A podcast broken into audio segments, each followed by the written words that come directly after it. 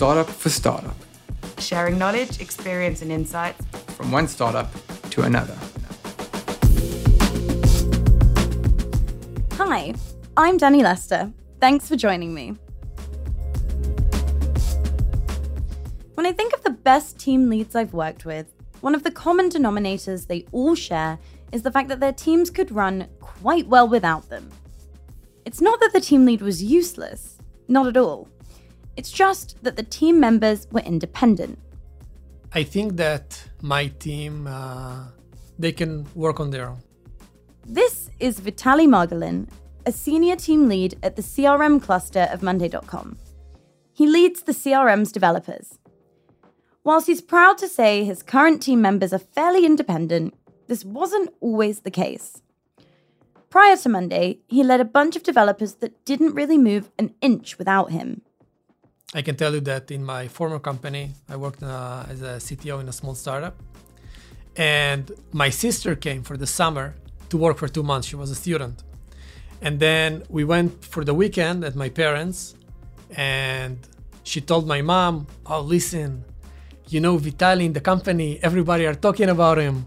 They're not doing anything without consulting him. Like every time someone needs something, they always call him, and it's so amazing. And I was sitting on the side and I was like, oh my god, is it really true? Like they do they need me for everything? They can't do anything without calling me? And it hit me that my main thing as, as a manager for my team is to be redundant. Like that's where I should s- strive that will be an accomplishment for me. If if they, if my team doesn't need me, I did my job right. And I think that now we're we're almost there, and those kind of debates are solved even without me. And we reached a point of maturity where everybody understand each other's point of view, so they can reach kind of like agree on how they should do it. So, what did Vitaly do in order to stop being the leader who needs to be around constantly for things to happen? How did he make his team run self sufficiently? At some point, he realized it all comes down to making your team members work well together. So they won't need you to solve things every time something gets a little sticky. It's not easy, obviously, but Vitaly's mission was a common one making a team out of his team members.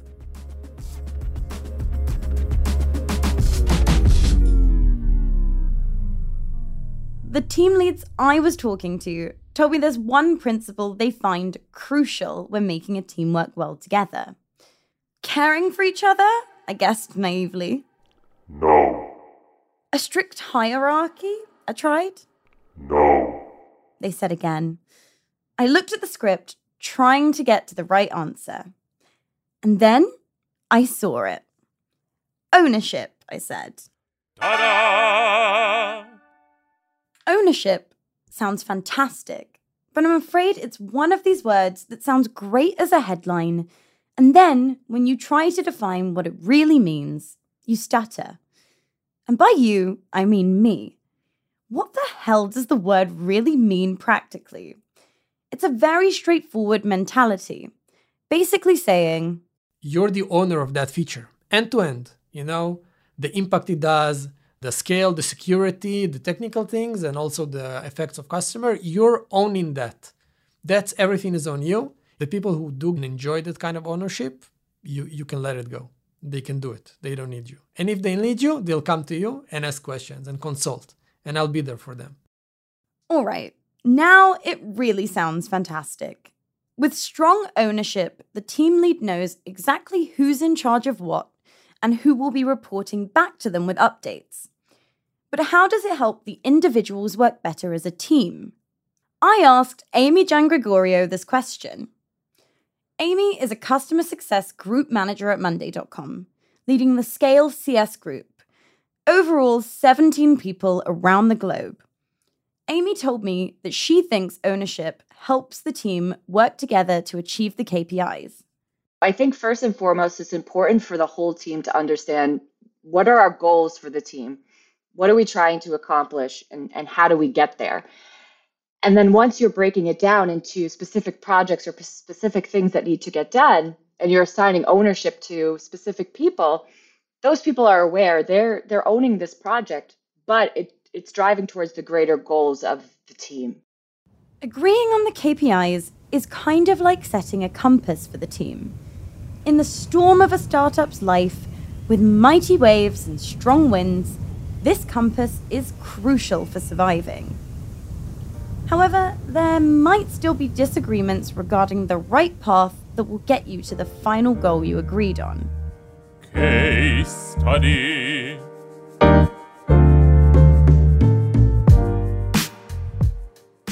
We just came today from a brainstorming session about a feature that we, we should do. And on one side, the product manager says, listen, this queue, we need to reach a certain KPI. Uh, and in order to do this, we need this feature because it's, it's a huge enabler for our sales department. So the developer side, we were saying, listen, we can build this in this quarter, but just so you know that the quarter after that, when we'll want to develop the next thing, all this code we built, we'll need to delete it because it, it doesn't help us reach what we really want to reach next year. So now we have like kind of a debate and we're trying to compromise by saying, okay, let's see what can we develop which will be a seed for future developments and where we are just, you know, startup style growth hacking and we know that we're going to build something and we're going to delete it later. But it's not going to be a work of a whole queue. So it's going to be a work of an iteration or iteration and a half. By iteration, Vitali means two weeks of planned tasks. and we're willing to delete this code later because we want to make an impact this queue but we did build most of the things as something we can base on for the future so then both sides are happy we're also planning ahead but also we're creating an impact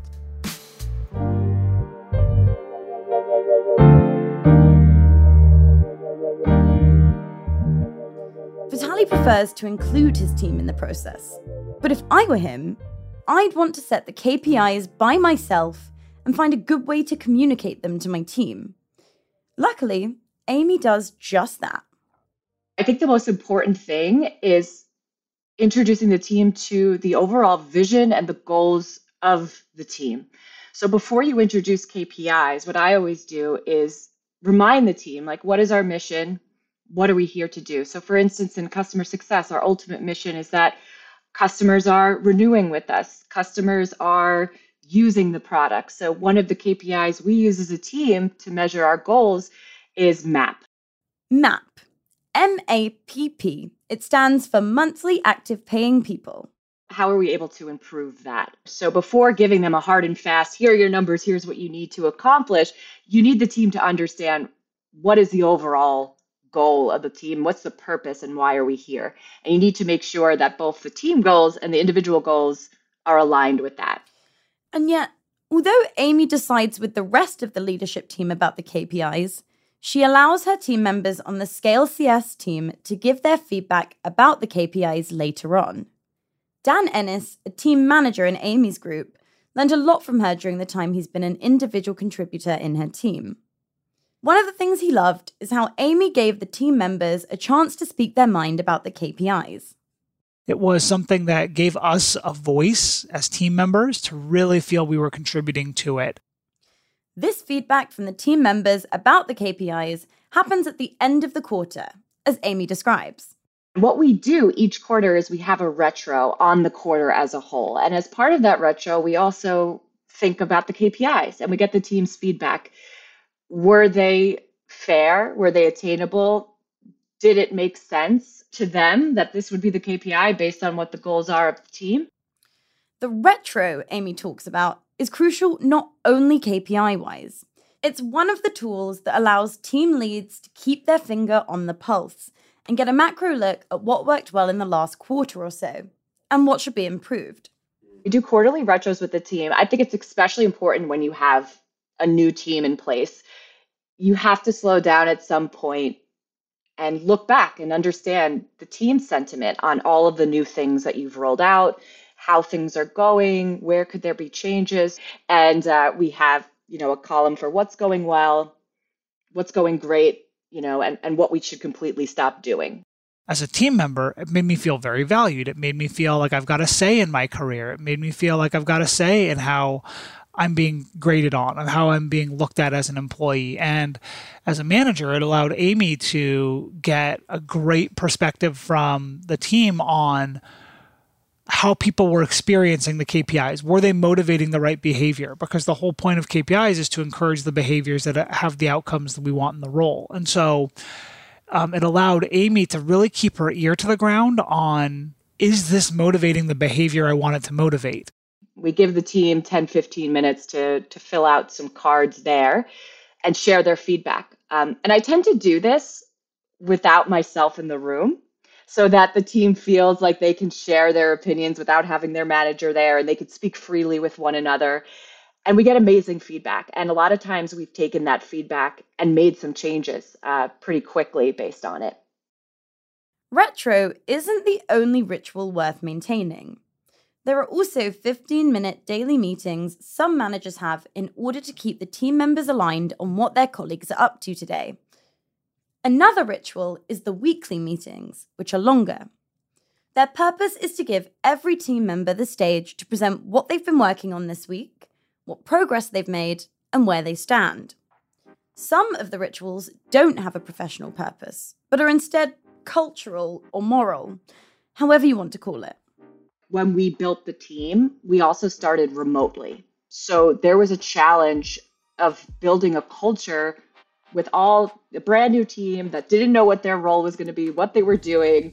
Um, we were all remote. We weren't going to see each other. So one ceremony we put in place right away was making uh, each CSM on the team responsible for a daily post in Slack.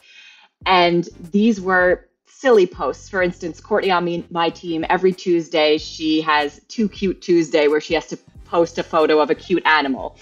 And that seems silly, but it actually was a ceremony that helped create um, like trust and camaraderie on the team, getting each other to know, you know, getting each other to know each other personally was really important because the work was, you know, always evolving and it was tough. So having a ceremony that really related to building a culture was really important. And I would say that because of this, we got to know each other much quicker. We were able to laugh with each other and not take things so seriously all the time.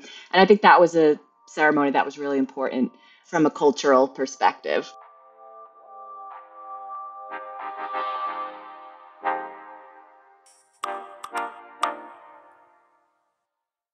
Every team lead tries to create their own routines. When Vitali started his team from scratch, he approached other team leads around him to hear how they run their routines. Every team leader that I went to and asked for questions had different answers. They all had the same vision at the end, but they did it differently. Uh, so we, we learned, we tried until we understand what works best for us.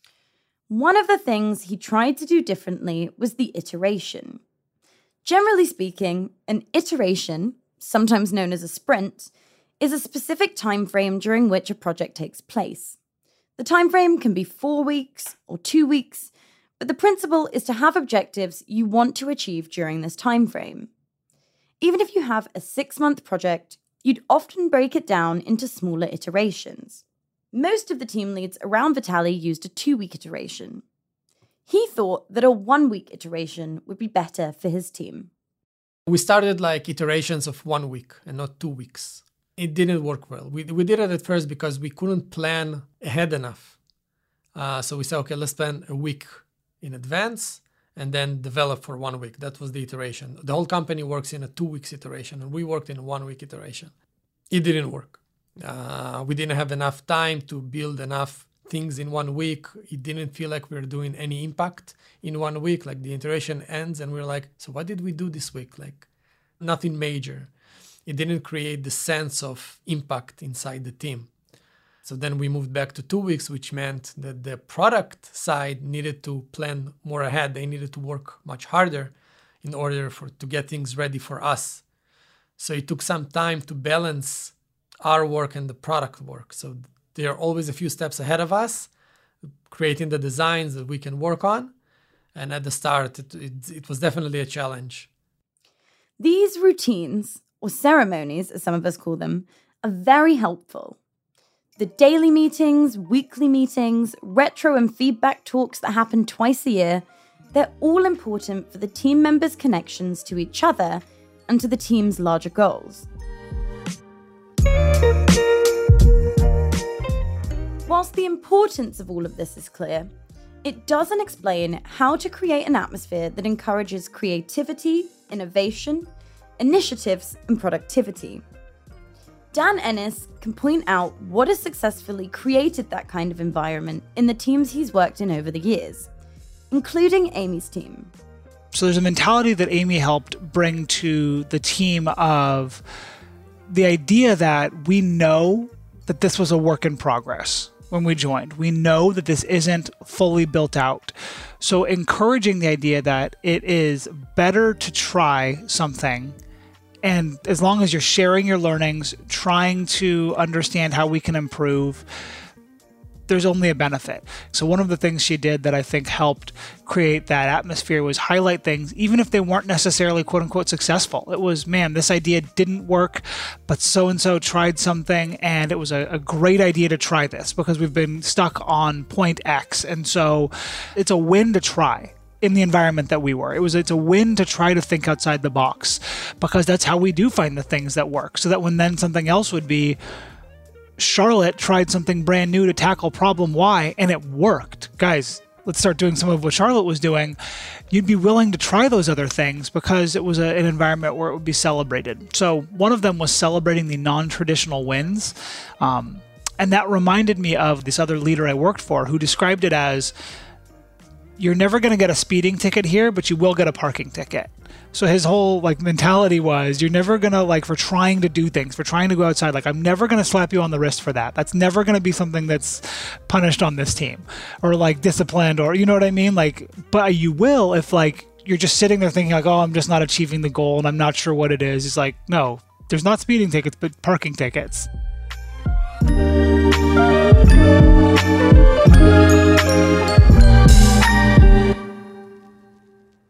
Most of the team leads I spoke with said that their biggest challenge had nothing to do with optimizing their iteration or defining the KPI. The real struggle, they said, was balancing the team's goals with the individual's goals and ambitions. If my team lead can find a way to help me fulfill my personal goals in a way that helps the team, that's the best win win they and I could possibly get. As in individuals, everybody has their own goals and you want to help them reach their goals. If it's personal growth, so maybe someone wants to become a tech lead or someone wants to become a team lead. So you want to help him using your experience, other experience, you want to point them in the right direction. Um, so I help them focus on also their goals and I help them reach their goals. Sometimes I help solve problems between designers and and engineers and product cross teams efforts. But hopefully what, where i can reach is by taking someone from the team making him a team lead and i could go do other stuff. Myself as a manager it's something that i'm consistently asking team members like where do they see themselves and where do they want to grow and develop? And i look at that and i try to understand what they need to do to get there. So for example the latest developer we got to the team uh, was a senior developer and he really wants to be a tech lead. So as a tech lead, you do cross-company efforts, right? You don't work on task only for the team. You take tasks which are much more complex on a company level, which doesn't necessarily help your team. But maybe there are tasks on a company level that help the whole company, but also help you. And we, if we can find those, everybody are happy. So he spends a lot of his time on scopes which are out of scope of the CRM, but eventually they create a lot of value for us. The more classic cases are those of team members who want to be team leads someday in the future. Amy has a few CSMs, customer success managers, that want to follow this path. So, for instance, we have opportunities for CSMs to be mentors to new hires. So if I have a CSM on my team who is looking to develop leadership skills, this is an excellent opportunity for them to have that as a personal goal for the quarter. So their goal would be to help onboard and mentor a new hire. And I would check in with that regularly during one on ones and, and make sure that they're moving towards that, uh, reaching that goal. Um, for example, I have uh, someone on my team who has very different interests. She actually is interested more in um, customer marketing and creating email campaigns, which luckily is something that we do on the scale team. So I was able to give her more projects that were related to that so that she can continue to work on her own professional development and those skills while simultaneously still working on the KPIs that drive the team. Dan started at Monday as an individual contributor, so he didn't manage a team. During his time in Amy's team, he decided he wanted to make a change and lead a team, and Amy helped him a lot to get there. She did that partly by delegating. Amy was and is an incredible delegator. She's really great at when a task comes in to say, this is something that I should handle as the leader and something that I don't need to handle. Therefore, this means by definition, this is a great opportunity for somebody else to grow and handle this. I know I benefited from her being willing to delegate, others have benefited from that. And for myself, as someone whose personality is great, tell me what I need to do, I'll roll up my sleeves, let's do this, I've had to be really intentional, especially in my new role, about making sure to delegate, about when something comes in, to not ask the question, can I do this? To ask the question, do I need to be the one to do this? When you're the leader, right? So the question is if if you're the leader and you don't need to be the one to do this, the best thing sometimes you can do for the team is not be the one to do it, to invite somebody else in by delegating.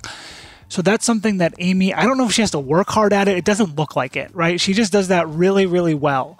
For me, that's something I have to work really intentionally at. It doesn't come naturally to me. Vitali also tries to give more and more responsibility to team members who want to grow in a certain direction.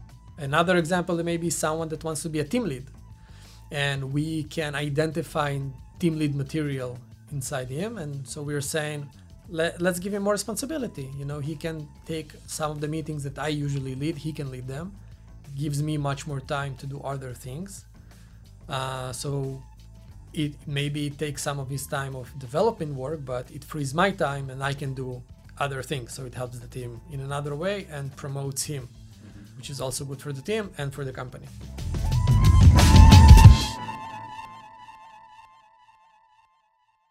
We've covered quite a few tools in this episode. We started with ownership and why it facilitates teamwork. Then we covered the importance of KPIs for running the team properly and how we can not only set KPIs, but also improve them as time passes. Then we spoke about some standard and yet crucial routines that help team members stay aligned with each other. Later on, we heard how to create a work environment that supports creativity and initiatives. And finally, we got to the delicate balance between team KPIs and personal goals, and heard from Amy and Vitali on how to use these personal goals for the good of the team.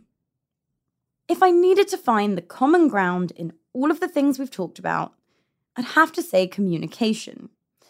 You might be thinking, ownership is not communication. But if you take a macro look,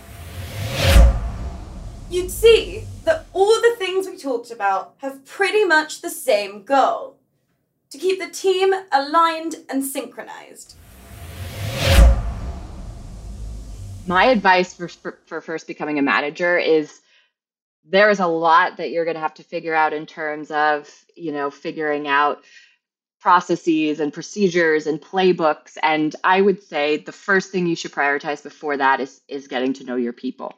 And as a new manager i think the best thing that you can do is have one-on-ones with your team members and learn about them. Learn about what motivates you in a role what don't you like about a role? You know, where do you see yourself in three years, five years? Make sure you understand what makes that person tick and that you've established your relationship with them. These one on ones don't have to be professionally focused, though. Actually, sometimes it shouldn't be professional. If a manager is capable at getting to know his team members personally, go beyond the work stuff and really care for them, that's the win. It might also be the extra mile that helps the employees to fully bring themselves to the role. Dan already knew the importance of this personal touch. you probably knew it too, and didn't need this episode for that.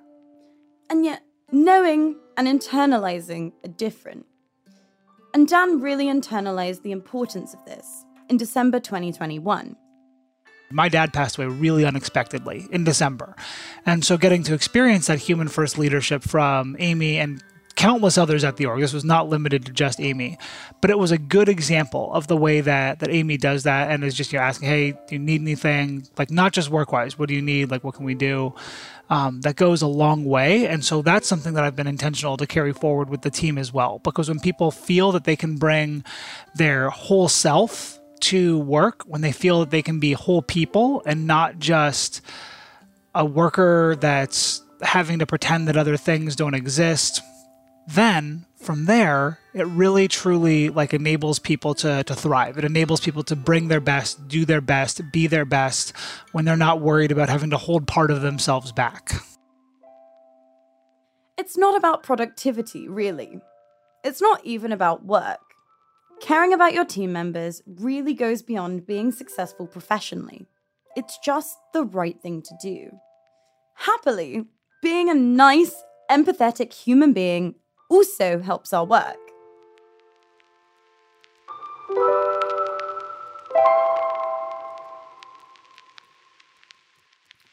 We started the episode with Vitali realizing how dependent his employees were and how they couldn't move without involving him.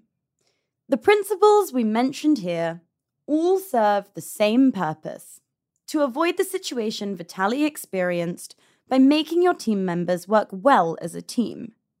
I was always afraid that if a decision is to be made, decision will be made without me. It's like a fear.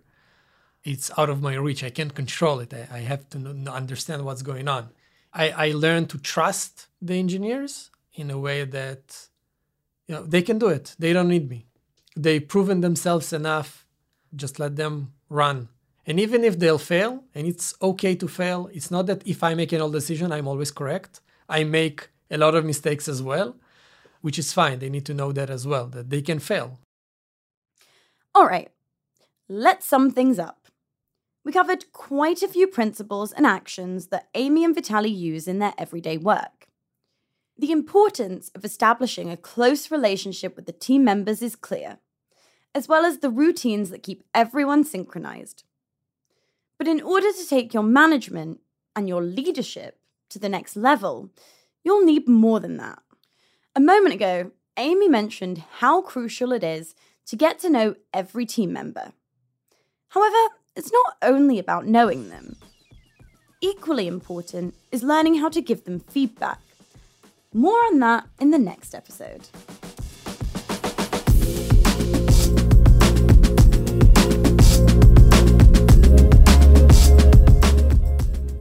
Thank you for listening.